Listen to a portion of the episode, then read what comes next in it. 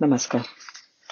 वीणाताई गवाणकरांनी एक होता कारभार हे पुस्तक लिहिलं आणि राजहंस प्रकाशननी ते प्रकाशित केलं.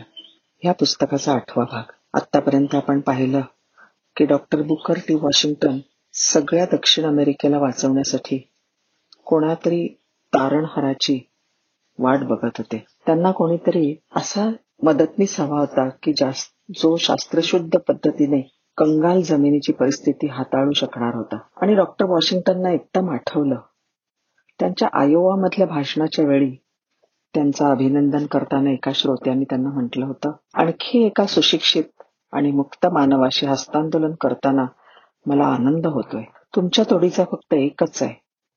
George Washington Carver. हे नाव मी कसं ऐकलं नाही? तो एक निग्रो तरुण आहे. आयोवा स्टेट कॉलेजमध्ये ऍग्रिकल्चरल अँड बॅक्टेरियल बॉटनीचा तज्ज्ञ म्हणून अध्यापन करतो. एक निग्रो कृषी तज्ज्ञ डॉक्टर वॉशिंग्टन त्या कृषी तज्ज्ञ जॉर्ज विषयी विचार करत होते. आणि त्यांना मनोमन खात्री वाटत होती की हाच कारभार काहीतरी उपाय करू शकतो. त्यांनी जॉर्ज कारभारला एक पत्र पाठवलं. पत्रामध्ये अलाबामाची सगळी कहाणी वर्णन केली. आपली स्वप्न प्रत्यक्ष उतरवताना उभा ठाकलेल्या अडचणी विशद केल्या.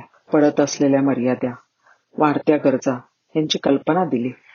आणि शेवटी लिहिलं मी तुम्हाला पैशाचं उच्च पदाचं किंवा कीर्तीचं आमिष नाही दाखवू शकत. पहिल्या दोन गोष्टी तुम्ही उपभोगत आहात. मी तुम्हाला या गोष्टी सोडायला सांगत आहे. त्यांच्याकडे पाठ फिरवायला विनवत आहे. त्याच्या बदल्यात मी तुमच्यावर काम अविरत कष्ट आणि शतकानुशतक दारिद्र्याने गांजलेल्या गुलामीच्या चिखल्यात रुतलेल्या दलितांना उद्धरून त्यांना सुजाण मानव बनवण्याची कामगिरी सोपवत आहे. चार दिवसांनी हे पत्र जॉर्जच्या हाती पडलं. त्यांनी ताडलं की हे दक्षिण टोकाकडनं आलेलं आहे अमेरिकेच्या. एका दमात ते वाचलं प्रयोगशाळेत असताना.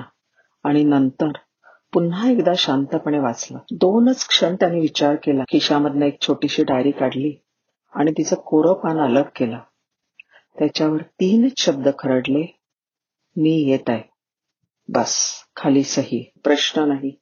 शंका तर बिलकुल नाही. त्याचं मन कसल्याशा आवेगाने भरून आलं आणि एक अनामिक मनशांती त्याला जाणवत होती. ह्या पत्राबाबत त्यांनी बरंच मौन पाळलं पण त्यांनी मनाचा निश्चय केला होता. आपल्या अवचित जाण्याने प्रयोगशाळेच्या संशोधन कार्यात खंड पडू नये म्हणून त्यांनी जोखमीची पानं कामं पार पाडली. आपल्या मदतनीसांना सगळी कामं समजावून दिली. आराखडा आखून दिला. ते प्राध्यापक विल्सन आणि संस्थेचे अध्यक्ष यांना जाऊन भेटले. त्यांना सांगितल्यावर ते म्हणाले उदात्त ध्येयाकडे पाठ फिरवणं म्हणजे करंटेपणा आहे. तुला मान मरातब सोडायला ते मिळवत आहेत.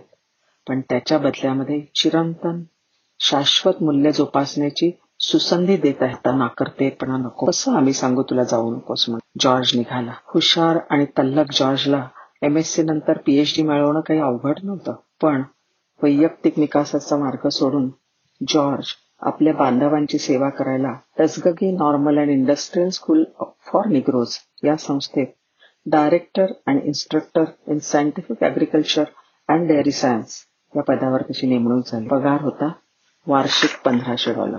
ऑक्टोबर महिन्याच्या सकाळी जॉर्ज कार्व्हर अलाबामाकडे आगगाडीने निघाले.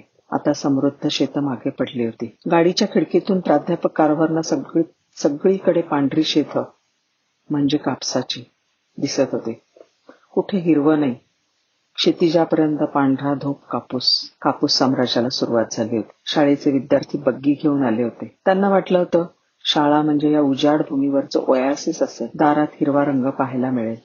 दोन चार फुलझाडं स्वागत करते पण प्रत्यक्ष मुक्कामी पोहोचल्यावर त्यांचा विश्वास बसेना. शाळेच्या भोवतालचा परिसर भयानक उजाड होता. लाल पिवळसर मुरमाड माती झाड झाडोरा नाही. दूरवर नजर टाकली तर तुरळक झाडी फक्त. शाळेच्या मागच्या बाजूला गिधाड भिरट्या घालत होती. मलमूत्र निसरणाची सांडपाण्याची योग्य दक्षता नव्हती. प्राध्यापक कारवर यांनी खाली वाकून मुठभर माती हातात घेतली आणि बोटातून माती वाळू सारखी घरंगळली. टसगकी या नामोच्चाराने आतापर्यंत त्यांना आश्वासन मिळालं. पण आता मात्र त्यांना दिसत होतं ते फक्त एक आव्हान.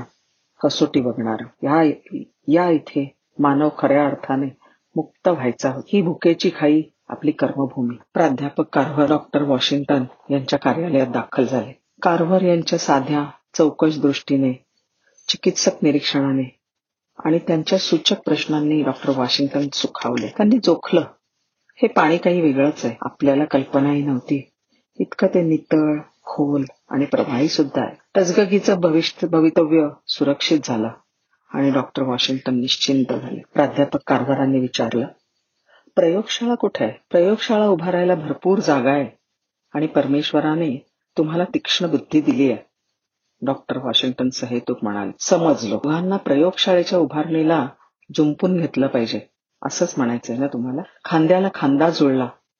साथीला साथ मिळाली आणि पावलं. नमस्कार.